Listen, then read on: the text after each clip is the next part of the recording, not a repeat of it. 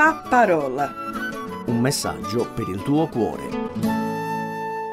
Ciao cara ascoltatrice e caro ascoltatore, sono Luigi Schirru e da circa vent'anni mi occupo di programmi radio di ispirazione cristiana. Ultimamente stavo riflettendo sul libro del profeta Isaia, capitolo 7, i primi versetti, dal versetto 1 al versetto 9. Quello che sto per narrare è uno dei tanti fatti accaduti dopo la divisione del popolo di Dio, dopo la morte di Salomone, in due regni. Il regno di Giuda e quello di Israele. Le guerre fratricide, si sa, sono molto più dolorose rispetto a quelle tra due popoli distinti. In questo caso vediamo come il re di Siria e il re di Israele si alleano per combattere contro il re di Giuda e il Signore interviene tramite il profeta Isaia per tranquillizzare il re di Giuda. Leggiamo quindi il capitolo 7 dal versetto 1 al versetto 9. Ora venne, ai giorni di Acaz, figlio di Jotam, figlio di Uzziach, re di Giuda, che Rezzin, re di Siria, e Pekach, figlio di Remaliach, re di Israele, salirono contro Gerusalemme per muoverle guerra, ma non riuscirono a rispugnarla. Fu perciò riferito alla casa di Davide dicendo, i Siri si sono accampati in Efraim. Così il cuore di Acaz e il cuore del suo popolo tremarono come tremano gli alberi della foresta per il vento.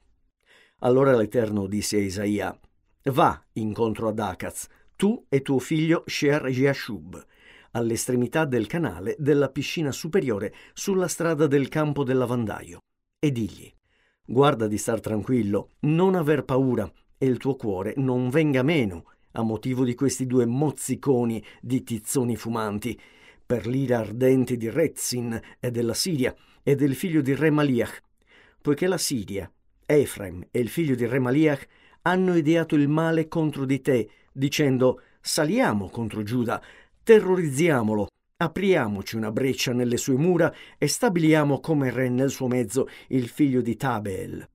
Così dice il Signore, l'Eterno. Questo non avverrà, non succederà perché la capitale della Siria è Damasco e il capo di Damasco è Rezzin. Fra 65 anni Efraim sarà fatto a pezzi e non sarà più popolo. La capitale di Efraim è Samaria e il capo di Samaria è il figlio di Remaliach. Se non credete, certamente non sarete resi stabili. C'è una dichiarazione di guerra. E in questo caso sono due regni contro uno. Il regno di Israele non era molto potente, ma quello dei Siri era abbastanza temuto dal re di Giuda. Se poi aggiungiamo il fatto che eh, tuo fratello si allea con un tuo nemico storico, sicuramente il morale del re di Giuda e dei suoi soldati non era certo alle stelle. E di questo ce ne rendiamo conto quando dice al versetto 2 Fu perciò riferito alla casa di Davide dicendo i Siri si sono accampati in Efraim. Così il cuore di Acaz e il cuore del suo popolo tremarono, come tremano gli alberi della foresta per il vento. La paura è reale e le guerre in quel periodo erano abbastanza frequenti e quindi, umanamente parlando, sapevano benissimo a cosa sarebbero andati incontro. Un'altra guerra, altri uomini morti, altro sangue sparso, altre vedove da soccorrere, e altri disagi per il popolo del regno di Giuda. Quindi il re di Giuda, Acaz, si spaventò moltissimo. Il suo cuore tremava come se fossero alberi mossi dal vento. Sappiamo che quando un uomo ha paura, in quel momento è vulnerabile e quindi potrebbe prendere decisioni sbagliate, dettate dalla paura o dalla fretta di cercare di risolvere la situazione e quindi commettere errori gravissimi. Poi, essendo pure il re, il danno sarebbe stato incalcolabile. Il Signore sa benissimo tutto questo e interviene tempestivamente tramite il profeta Isaia. Gli parla direttamente e gli dice di incontrarsi con lui. Versetto 3 e 4. Allora l'Eterno disse a Isaia, Va incontro ad Acaz, tu e tuo figlio Sher Yashub, all'estremità del canale della piscina superiore sulla strada del campo del lavandaio e digli, guarda di star tranquillo, non aver paura e il tuo cuore non venga meno a motivo di questi due mozziconi di tizzoni fumanti, per l'ira ardente di Rezzin e della Siria e del figlio di Remaliach. Il Signore vuole tranquillizzare il re di Giuda con un paragone. chiama il re di Siria e il re di Israele due mozziconi di tizzoni fumanti. Ovviamente il re di Giuda non li vedeva in quel modo, altrimenti non avrebbe avuto tutta quella paura. Ma il Signore sa cosa c'è nel cuore umano e tranquillizza il re di Giuda con questo paragone. Il Signore gli spiega anche il motivo di questo attacco. Versetti 5 e 6. Poiché la Siria, Efraim e il figlio di Remaliach hanno ideato del male contro di te, dicendo saliamo contro Giuda, terrorizziamolo, apriamoci una breccia nelle sue mura e stabiliamo come re nel suo mezzo il figlio di Tabeel. Questi due re hanno ideato del male nei confronti del re di Giuda. E il Signore fa notare al re di Giuda che sono stati loro a essersi mossi per fargli del male, e non è stato lui. E quindi è come se gli stesse dicendo sappi che ai miei occhi tu sei avvantaggiato, perché non sei tu che stai ideando del male contro di loro, ma loro. Già da questa spiegazione il Signore ci fa capire che chi parte direttamente a fare del male non è avvantaggiato ai suoi occhi, anzi. il Signore quindi mette nella bocca di Isaia una chiara profezia. Versetti 7 e 8 infatti leggiamo Così dice il Signore l'Eterno.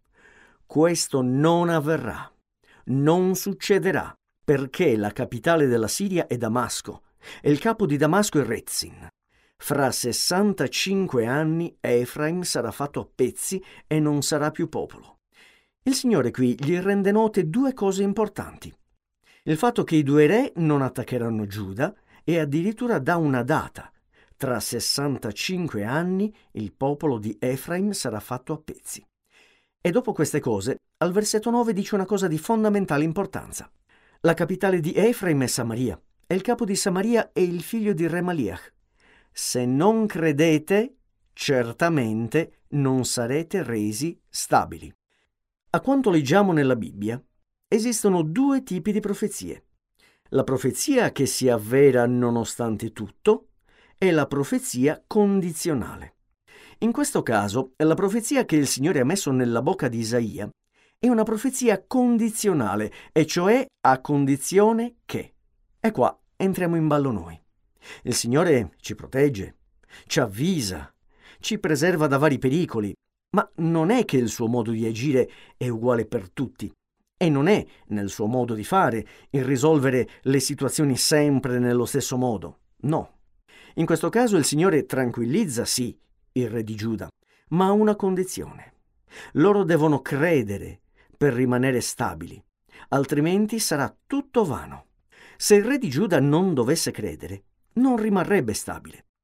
E i due re nemici avrebbero potuto utilizzare la debolezza del re di Giuda per invaderlo. E quindi i due insignificanti mozziconi di tizzoni fumanti non sarebbero stati poi così insignificanti. Il Signore oggi non è diverso da ieri. Ci sono volte in cui il Signore interviene direttamente per tirarci fuori da un pericolo, mentre altre volte vuole la nostra collaborazione. Credere in quello che il Signore ci rivela è di fondamentale importanza. E se Lui ci mette in condizioni di fare il primo passo, allora è meglio farlo. Ci possono essere delle volte in cui Lui ci prende per un braccio e ci trascina fuori da un problema ma ci possono essere altre volte in cui lui desidera che noi utilizzassimo pienamente la nostra fede e questo anche per farci crescere spiritualmente. Lui non vuole dei burattini da spostare a suo piacimento, ma vuole che la nostra fede sia viva e attiva per lui. Lui vuole farci crescere in modo da essere dei figli, non solo ubbidienti, ma anche pieni di fiducia in lui e coraggiosi. E concludo leggendo dal libro di Giosuè. Giosuè al capitolo 1, versetto 9. Il Signore dice a Giosuè, Non te l'ho io comandato? Sii forte e coraggioso, non avere paura, non sgomentarti, perché l'Eterno, il tuo Dio, è con te dovunque tu vada. Il Signore ci vuole ubbidienti, pieni di fiducia in Lui e coraggiosi, diamogli l'opportunità di lavorare in noi come lui meglio crede nella nostra vita, perché lo fa certamente per il nostro bene e non per distruggerci. E questo è possibile solo con la nostra ubbidienza e con la nostra piena e totale fiducia in Lui. Cara amica ascoltatrice e caro amico ascoltatore, grazie per essere stati con noi anche in questa puntata e vi auguro una buona giornata benedetta dal Signore. Che Dio vi benedica. La parola. Un messaggio per il tuo cuore. Se ti è piaciuto questo programma, allora scarica l'app di CRC e scopri di più. Condividilo con gli amici.